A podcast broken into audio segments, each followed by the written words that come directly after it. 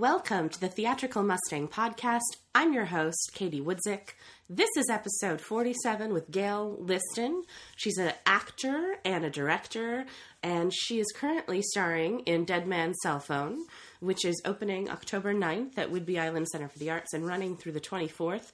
More info and ticket information at wicca online dot org. I so admire Gail's work ethic. She's one of those actors who's truly dedicated. Went right from getting an undergraduate in theater to an M F A, and I so admire her. And so it was great to sit down and talk to her. I do make a mistake. I, I cite Sarah Ruhl as a Pulitzer Prize winner. She has been a finalist multiple times.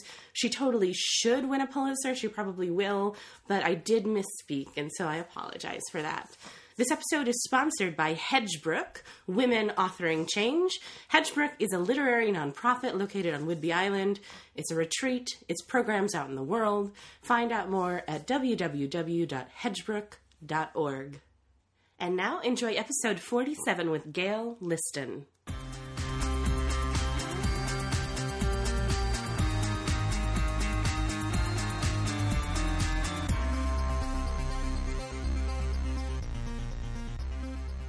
I'm really thrilled to welcome a good friend, killer actress, Gail Liston, to the podcast. Welcome, Gail. Thank you, Katie. I'm very happy to be here. So you are just about to open Dead Man's Cell Phone yes. at Whidbey Island Center for the Arts. Although I love Sarah Ruhl, I've been reading her book of essays, one hundred Essays I Don't Have Time to Write, which I recommend to all of our listeners. Uh, I don't know much about this place. So can you tell me all about it and how what your role is? I just... I'm so excited to see it. Tell me all about it. Yeah, I love this play. I love this play. I It is one of the most exciting plays I think I've ever worked on. The writing is so beautiful. It's um, it takes it begins in a cafe. There's a woman who is my character, Jean, sipping a cup of coffee, writing a letter, and a man's cell phone begins to ring. And it rings, and it rings, and it rings. Finally, she asks him to turn it off. He doesn't turn it off. Finally, she goes over and answers the phone. Right. Okay? She takes one message, kind of touches the guy, and realizes that he is dead. Oh my gosh.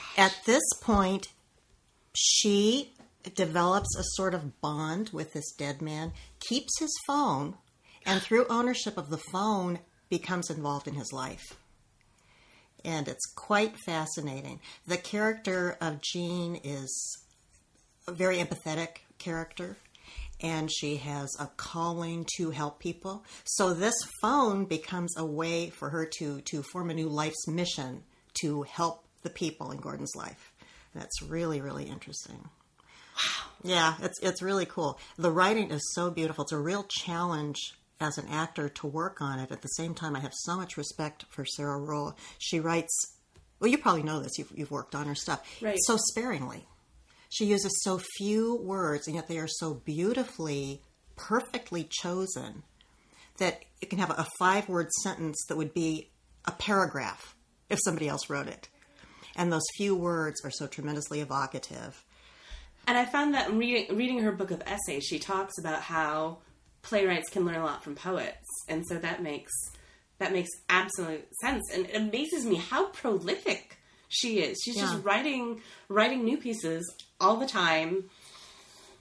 Almost all of them are Pulitzer nominated or winning, right? Yeah. And so she's she's amazing. Yeah, it's stunning. It's so layered and so textured. And you look at it, and she is, some of it is written in verse.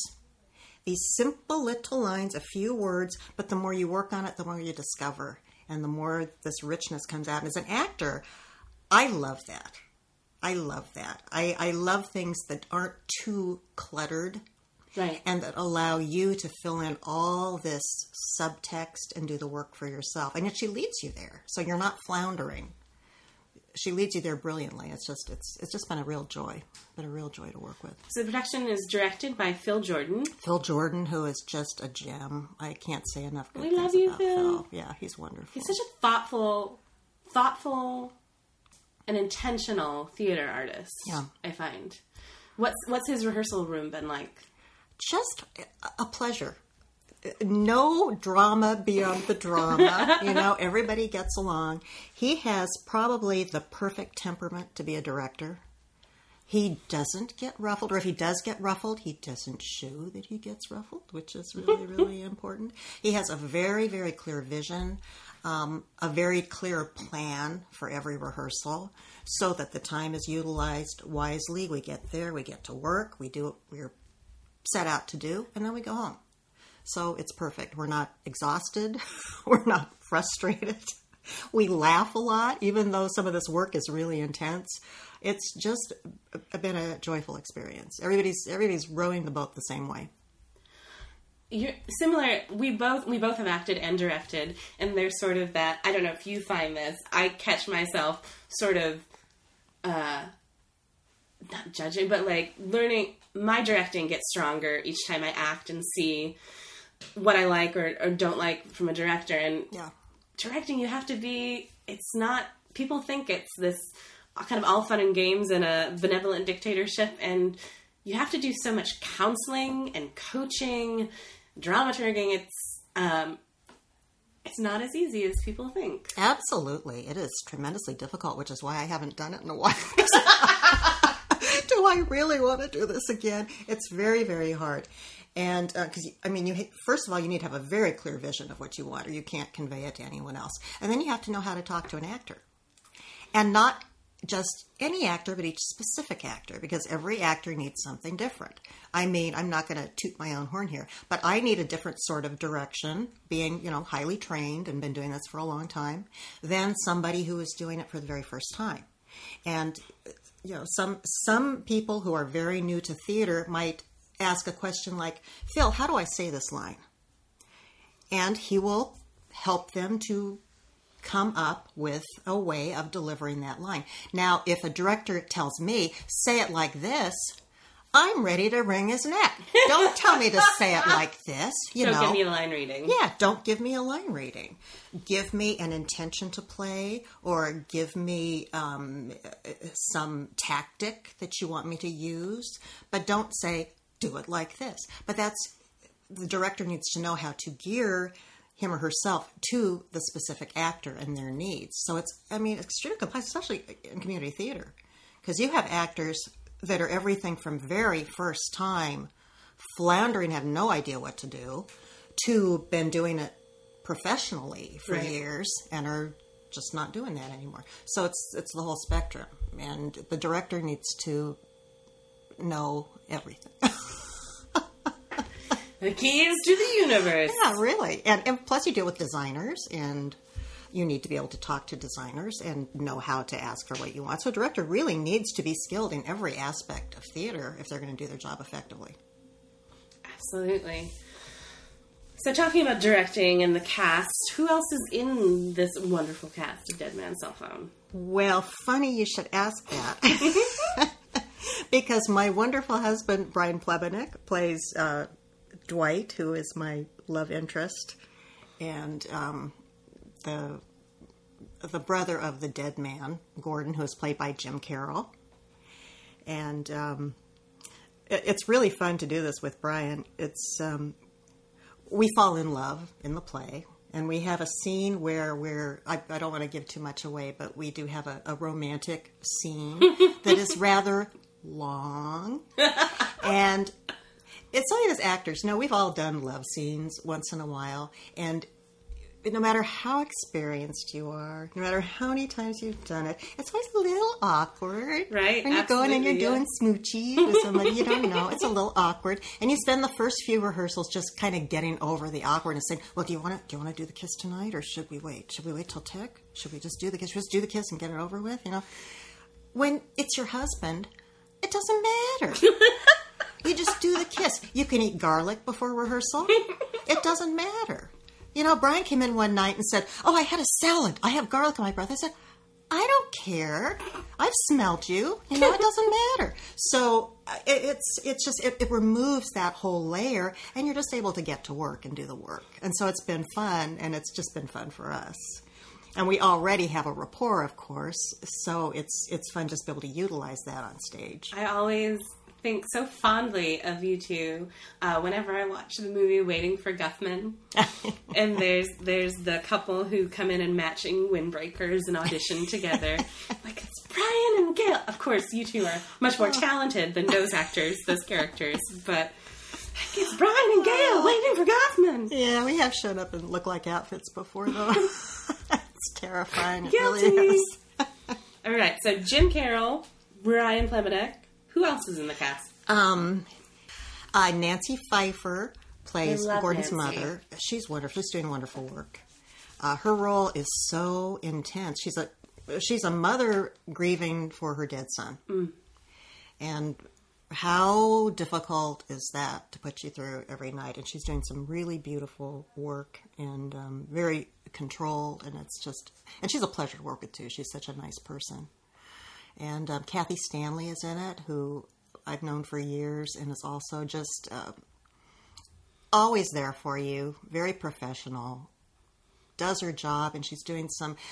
I, I think kind of fun. It's kind of going to be kind of funny that Kathy, being a, a school teacher, is oh. doing this scene where she's drunk and talking about sex. Folks, we... you heard it first here. That's, that's, that's worth the price of admission right there. Yeah. We should have student night. No, we shouldn't have student night. I don't think so. Because she teaches like second graders. Yeah, right? Yeah. That would be very... Oh, Missus Stanley, what are you doing?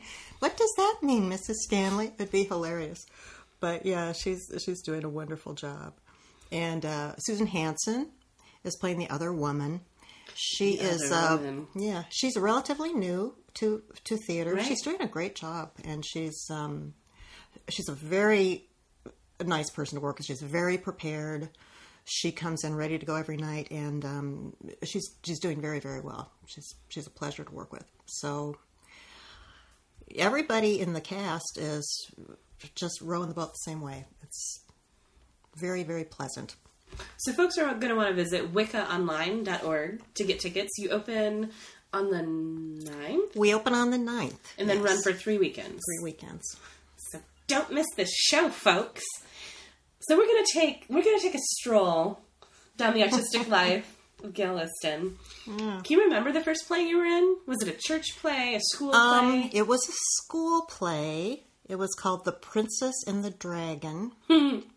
And I played Queen Galena. Oh.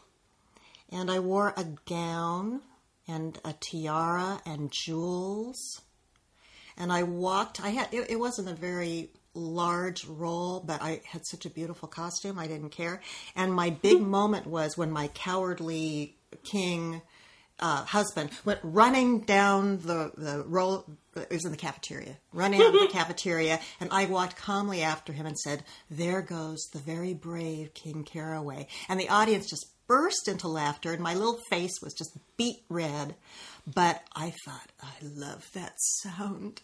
I want more of that sound in my life. So that was kind of when I got hooked on theater. I was ten, wow. fifth grade. And so, so did your did your school had have a high school theater program? We had a high school theater program, and freshman year I enrolled in beginning acting, and that's where I met my husband, Brian Plebanek. I love this story. Class. I know I've written this story, but will you tell uh, it again for our listeners? Yeah, well, we met in acting class. Um, we were acquaintances throughout high school, but we never dated. I thought he was actually kind of, he was always getting in trouble. He was the one that was always talking and always getting in trouble. And I remember our, our drama teacher, Mister Pendrick, saying, "Brian, be quiet, Brian," all the time. It was always Brian. And um, then we graduated and parted ways. And at our twenty-year high school reunion, he was one of the first people I saw as I walked in by myself, single, and recognized, and so I immediately gravitated toward him. I saw the name tag, oh, somebody I know, hooray, it said Brian Plebanek. And he didn't remember me, but I saw him kind of look at my name tag and say, "Oh, Gail Liston." And I thought, you know, he's kind of cute. And we talked a little bit, and then he said, "Would you be my dinner partner?" And I said, "Okay." And we were dinner partners, and uh, he was living here on Whidbey Island at the time, and I still lived in Southern California. So we kind of hit it off and started dating long distance for a year, and then I made the plunge and moved to Whidbey Island. We're so glad you did. Yeah, it was I love it here. And it was a big plunge, too. I was just about to do my first directing at the college where I was working, Victor Valley College. And um, so I gave that up. But I thought, you know, sometimes you just have to take a, a plunge. You just have to do it. And I thought I can always come back if it doesn't work out. And it turned out to be the best thing I've done. You never know. You never know what little thing is going to totally change the course of your life. But I've had such a, a wonderful time here. It's just a great place to be. And it's such a wonderful um, artistic community in yes. all, all sorts of ways. To think that it's such a, a small town, and yet we have this wonderful arts center. We have... Um, We have Outcast. We have um, the Shakespeare Festival. The Shakespeare Festival. All this nice, high quality uh, theater that's stunning. And places where I've been before. I mean, there's community theater, but it's there's the kind one, where right? yeah, there's one community theater, and it's like everybody gets together. Let's put on a show for our friends. There's no sense of theater discipline, which drives me crazy mm-hmm. in community theater, and people just. It's just it's just fun in games, and the quality of the theater reflects that. And I'm just not interested in doing that kind of thing. Here on the South End, we're so lucky. We have um, Wicca, where there are real professional standards in that theater. It's very professionally run. And, production of course, it's open to really everybody, yeah. but it is run in a professional manner. And you learn theater discipline through working there. And uh, Outcast is that way. Shakespeare Festival is that way. So we're we're really fortunate to have that. Going back to ten-year-old Gail. Oh, now we're in high school, right? Oh, After now we're in high one. school. Yeah. Was it in that class that you first realized how much respect you had for theatrical discipline? Was it, or is that something that sort of evolved later for you as an artist? I was very disciplined from the beginning, and I think I took it extremely seriously. And there were some kids who did, and there were some kids who didn't, who saw that as a fun, fun class. This is the easy A. But yeah. yeah. Yeah, but those of us who were really intent on it kind of gravitated together, and we got the good roles. And um, we began to develop that sense of discipline. And, of course, when I got in college, it was very disciplined department. And graduate school was very disciplined. Even beyond that. Yeah. yeah. Yeah. I mean, you you late for rehearsal once and you're out because there are three hundred majors standing behind you wanting to come in and get your role. So it's that's that's how I was trained. And um, th- that's my work ethic. It's extremely serious, and yet it's delightfully fun too at the same time. But what's fun about it is this wonderful work you're able to put out through doing it. The, the thing that is the most exciting to me is the acting itself, the work itself. And you know, you know that feeling when you get out there and you're in the middle of a scene and it's just working. It's right. just working. And you don't even feel like you're doing it. It just feels like it's, it's taking you. And everything's had, you're completely confident. You're relaxed but energized, and you know that everything is going to come out just right because it's just flowing in the moment. And that is such a feeling. We don't always have it. That's funny. That's that's how we talk about it. After we get off stage, we say, how'd it feel? Right. Did it feel good? How's the audience? Yeah. What's it's, the energy yeah, out yeah. there? Yeah. It felt good. And what's simple words? It felt good to describe that feeling, which is indescribable, but it felt good. It's the most, it's the most alive I ever feel. Right. When you're on stage and a scene goes so well, yeah. it's just the best, in my opinion, it's the best, it's the best thing on earth. It, it is. It is. I, I absolutely agree. And that's what keeps bringing it back. It goes back keeps to it. Keeps it coming back. Where did you go for your undergraduate degree? Um, I got my undergraduate degree at Cal State Fullerton, but I had been to several schools first. So I finished it there. And then I did my graduate work at Cal State Fullerton. So I... I school hopped. I was kind of a late bloomer as far as school. I went to a community college and majored in acting and got a two-year degree. Sure. And then I got married, which wasn't the best idea at that time. And after that mistake, I went back to school. I went to Cal State San Bernardino for a while, and they had a very good department. And then um, I transferred credits over to Cal State Fullerton to finish it up there. And then went into the graduate program. Wow. It was an excellent program. Really, really good. I'm very grateful for the education I got. What were some of the teachers that really influenced you? Oh, Gretchen Connie. I adored her. She was, she was a stage actress in New York. And, um, man, she was good. She she wouldn't let you hit a false note. Everything wow. was so true. And we used to have a joke. After, if we saw anybody upset or, or weepy or anything, we'd say, oh, she's been to Gretchen's class. He's been to Gretchen's class. You couldn't go through that class without crying. It was just very, very intense all the time.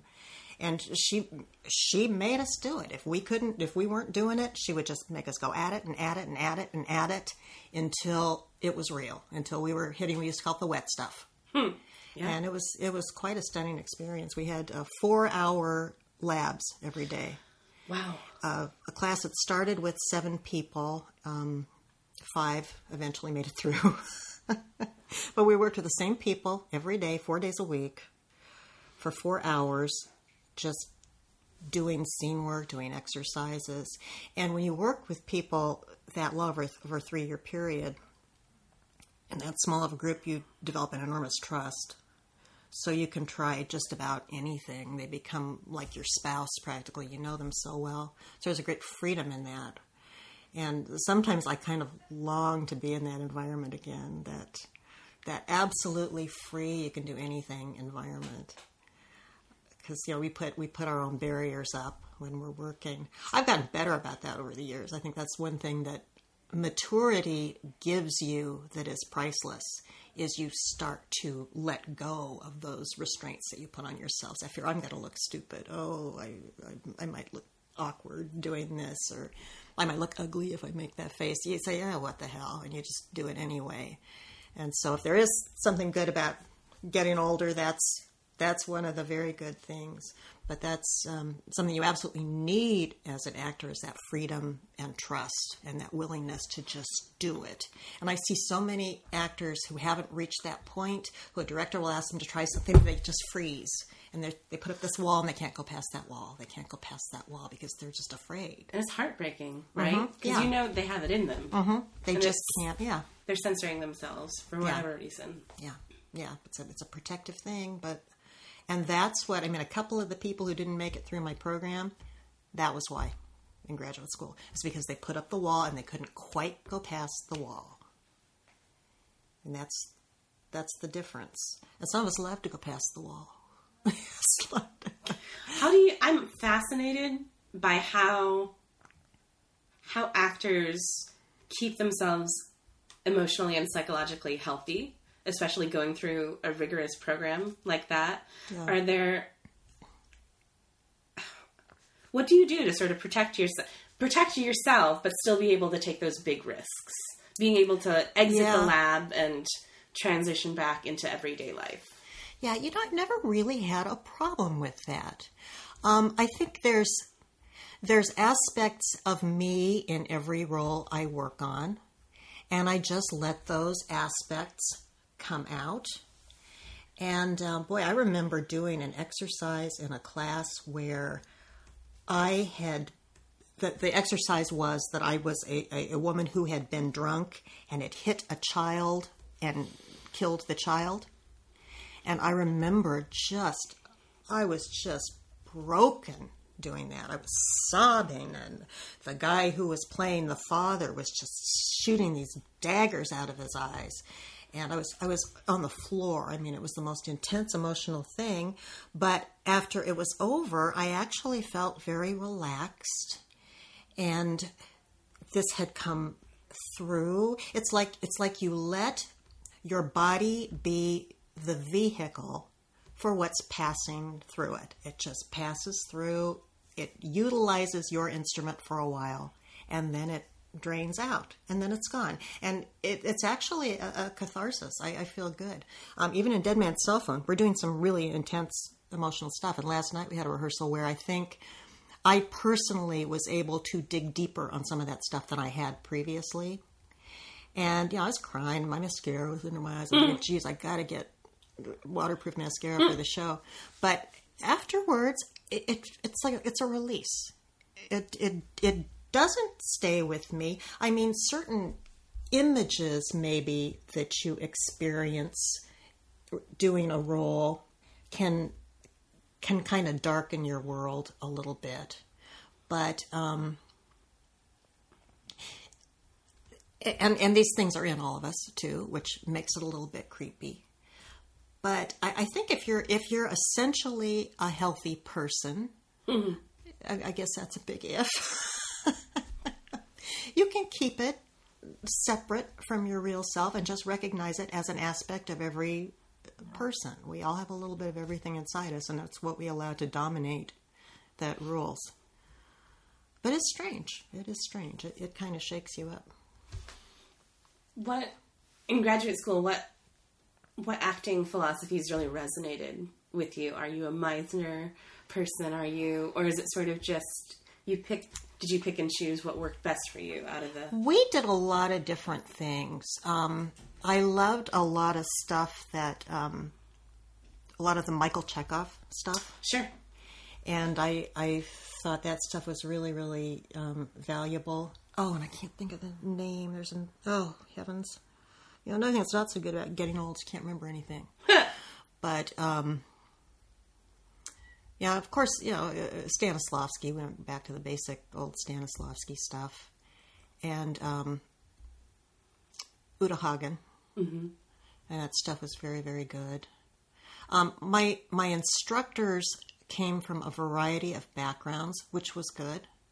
Because we, we got to do a lot of different exercises from the basic, you know, drinking the imaginary cup of coffee exercise to... Um,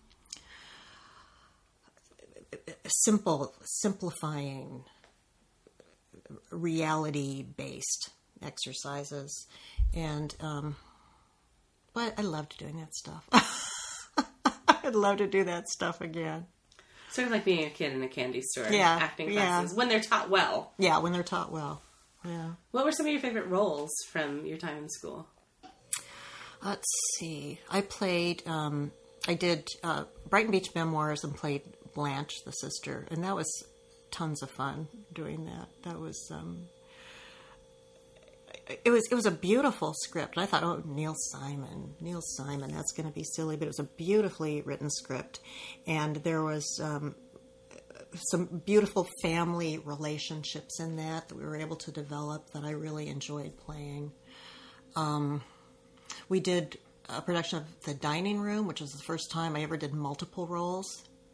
And that was really fun to do. I love doing things where you do, you know, multiple roles. Get to wear a few different hats. Yeah. And I remember that from, oh my gosh, Lather, Rinse, Repeat. You were hysterical. You played three different roles, is that right? Or yeah, even more than that, maybe. Three, how many did I play? I played the little old lady and the skanky and the mother of the bride. That was fun. That was campy, but it was a lot of fun doing that. So, yeah, there's... Oh, gee, there's been a lot of good stuff. A lot of good stuff. At what point did you start directing? Because you also have some background in costume design as well, right? Yes, yes. So were those sort of things that were naturally emerging from the acting training and being in the theater, or how did you become interested in, in both of those sort of... Yeah, I actually majored in design for my undergrad. Okay. And I did both. You know, I did acting and I did design. So I thought my... reasoning was, if you're going to try and be an actor, you need something to fall back on. Don't we all hear that from our parents about a thousand times? Of course, you know, it, it doesn't work. But I did costume, and I really enjoyed it for a while. It's um, it's a, it's a very difficult job, but I enjoy design, and um, and I did some freelance design work before I moved to Whidbey Island for a couple of colleges, and I was um, a graduate assistant in the costume shop at Cal State Fullerton while I was a student there, which was great to have an on, right. on-campus job. So, and um, that, but that, I found out it's kind of funny as I started doing it professionally that what I really like to do is make costumes for myself. I thought, you know, this isn't as much fun doing it for these other people when it's not for me. so I kind of segued. I do still make costumes, but I don't do them for the theater anymore. You make costumes. Can we talk about your dogs for a little bit? Of course. Because you're sort of, you're not a stage mom, but you're a, a, a dog mom. I'm a dog mom. You have Koa and you have Buddy. I have Koa and Buddy. Koa's a golden retriever. He weighs one hundred pounds. And Buddy's a little, a little pug. Which you uh, adopted from W A I F? We adopted Buddy from W A I F a little over a year ago. And he, you make these fantastic matching costumes for these dogs, and they seem to enjoy it, or tolerate it at least. Buddy seems to enjoy it. Yeah, Buddy's good. I, he doesn't like getting dressed. It's a little bit, he's kind of like, Mother, what are you doing? But once I get it on him, he poses for the camera, and I get all kinds of cute little pictures of him. And he's super, super cute. And he has a Facebook page, Buddy the Puglet. Mm-hmm. And Koa also has a Facebook page. Oh. Koa, Golden Retriever of the World, and his sidekick, Buddy the Pug. And so you can see their little outfits on there. And actually, um, I plan to do that in the future, is um, do a little clothing line for dogs. Absolutely. That seems like the perfect fun thing to do with your background. Yeah, yeah. A little clothing line for dogs. I know they never complain about the fit, or I don't like this color, or this isn't flattering. My character wouldn't me. wear this. Yeah. Yeah. There's none of that. Yeah, yeah. Uh, so, when did you first start directing? I well, actually, I taught acting, and so that's how I really kind of learned right. directing, is through teaching acting. And um, I taught a, a couple things in, or directed a couple things in school, a couple one-act plays in school. And I was set to direct my first show at Victor Valley College when right before I moved. And so then my first full-length play I directed was um, at Wicca, The Mousetrap. What do you look for in a good... What kind of plays speak to you as a director? And is it different from what... kind of plays you go after as an actor, or is there some overlap? It's actually similar. Um, I I'm I like character-driven pieces with small casts where you can really dig down and explore relationships. I, I don't want to herd cats. Right. I like the, the the work, the acting work is what I really enjoy. And I'm not so crazy about keeping track of props and scene changes and all this stuff. I'm I'm interested in character-driven pieces and relationships. I, I sort of had a moment of zen there, because it's like, that's that's what I love. That's what yeah. I love, when you have a good piece where you're really connecting with the other uh-huh. people, and you're... Yeah, that's is, is what theater is about. And huge plays with lots of spectacle, there's a place for them, and I enjoy them, but that's not my particular thing. I like small, intimate pieces that connect with the audience emotionally rather than through big spectacle. Absolutely. What roles are on your bucket list? I know, I know one of them. I know the answer to one of these, but... Blanche Dubois. That's the list. Attention, Whidbey Island directors. That is shameless self-promotion. Seattle shameless directors too. Yeah, any. Oh, any. Yeah, anyone who's listening. Yeah. So yes. What is it about um, that role? I just think it's so brilliant. I love Tennessee Williams. It just it's so brilliant, and it's so oh, it's so complex. It's so textured. There's so much to that woman, and um, there's so much. So much pain in there, and that struggle to cover. I layers are so fascinating to me. When you have this core of this intense pain, and you're covering it with this layer, and you're covering it with that layer, and you're covering it with that layer, and once in a while those layers crumble and something pokes through. That is Ooh. so exciting to work on, and I just think it's a beautifully written role. It's um, she's vulnerable. She's crude in a way. Uh, she's she's beautiful and ugly at the same time. I just think it's a fascinating role.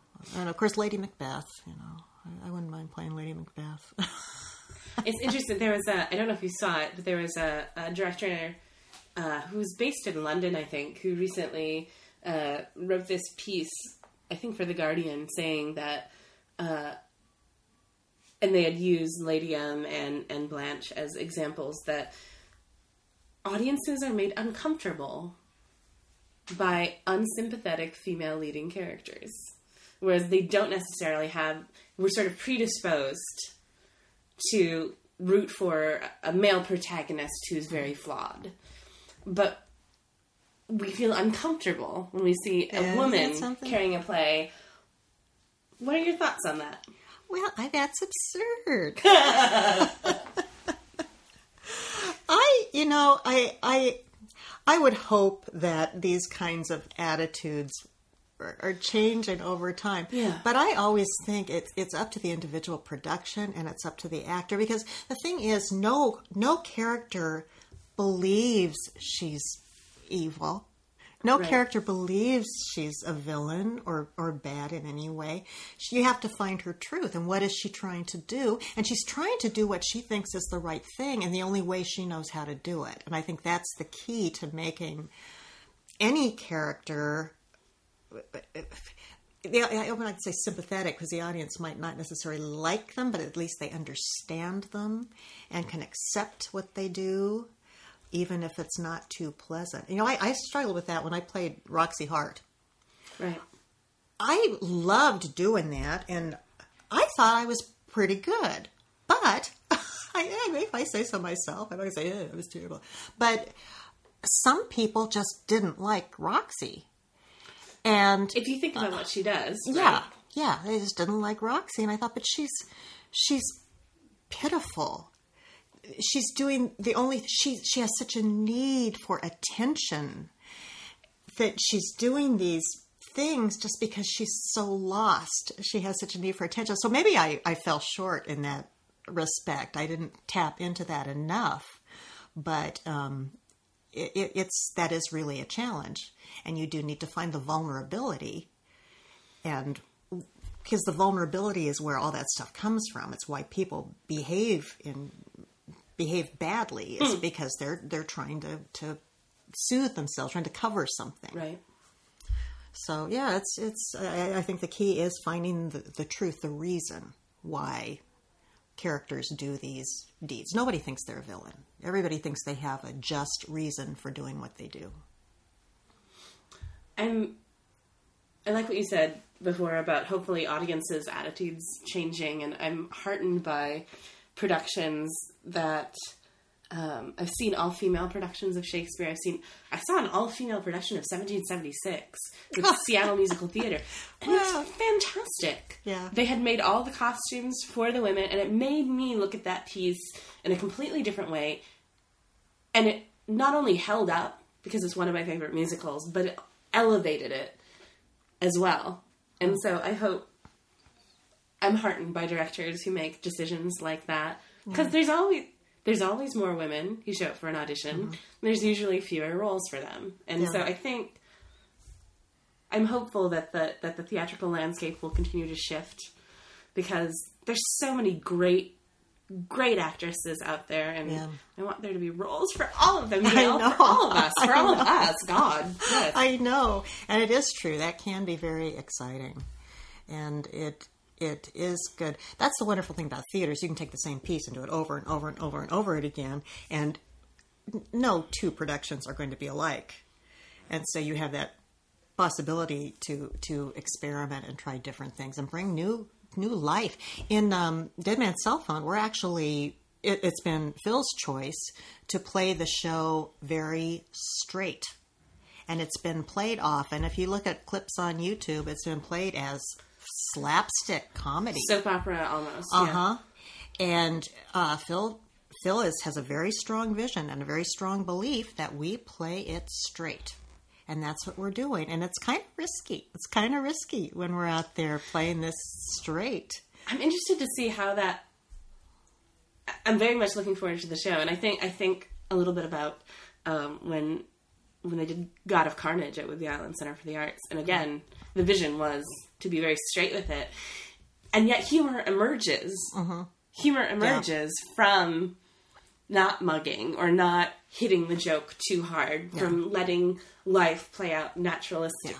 in a naturalistic way, because gosh, humans are so laughable in what we mm-hmm. think mm-hmm. important yeah. and how we behave with one another and, mm-hmm. and what we think is okay. And absolutely. Absolutely. Yeah, God of Carnage is a great example. I loved that production. I yeah, it was just me too, excellent. Me too. And it is, it's it's some very ugly stuff going on between those people. And it, it was hilarious. I found myself just convulsed with laughter. It's true. And we had somebody sitting in last night watching afterwards. She said, you know, I thought this was funny, but I didn't know if I was supposed to laugh. Yeah. And that's going to happen in this play. And that's that freedom that you get mm-hmm. when you have... when you have a full audience, mm-hmm. right? Sometimes with those preview audiences, they're not... Sometimes audiences need the permission of someone else. Absolutely. To start yeah. laughing. I don't have that program. I don't have that program. The problem, the problem, sometimes, a lot of times I'm actually shushed by other audience members for laughing too loudly. But that's how my friends know that I'm in the audience, yeah. so I'm not going to change it. Yeah, and we love that. Woodzick's in the audience. Hear it over the hear it over the monitor. So, Dead Man's Cell Phone opens October ninth, runs for three weekends.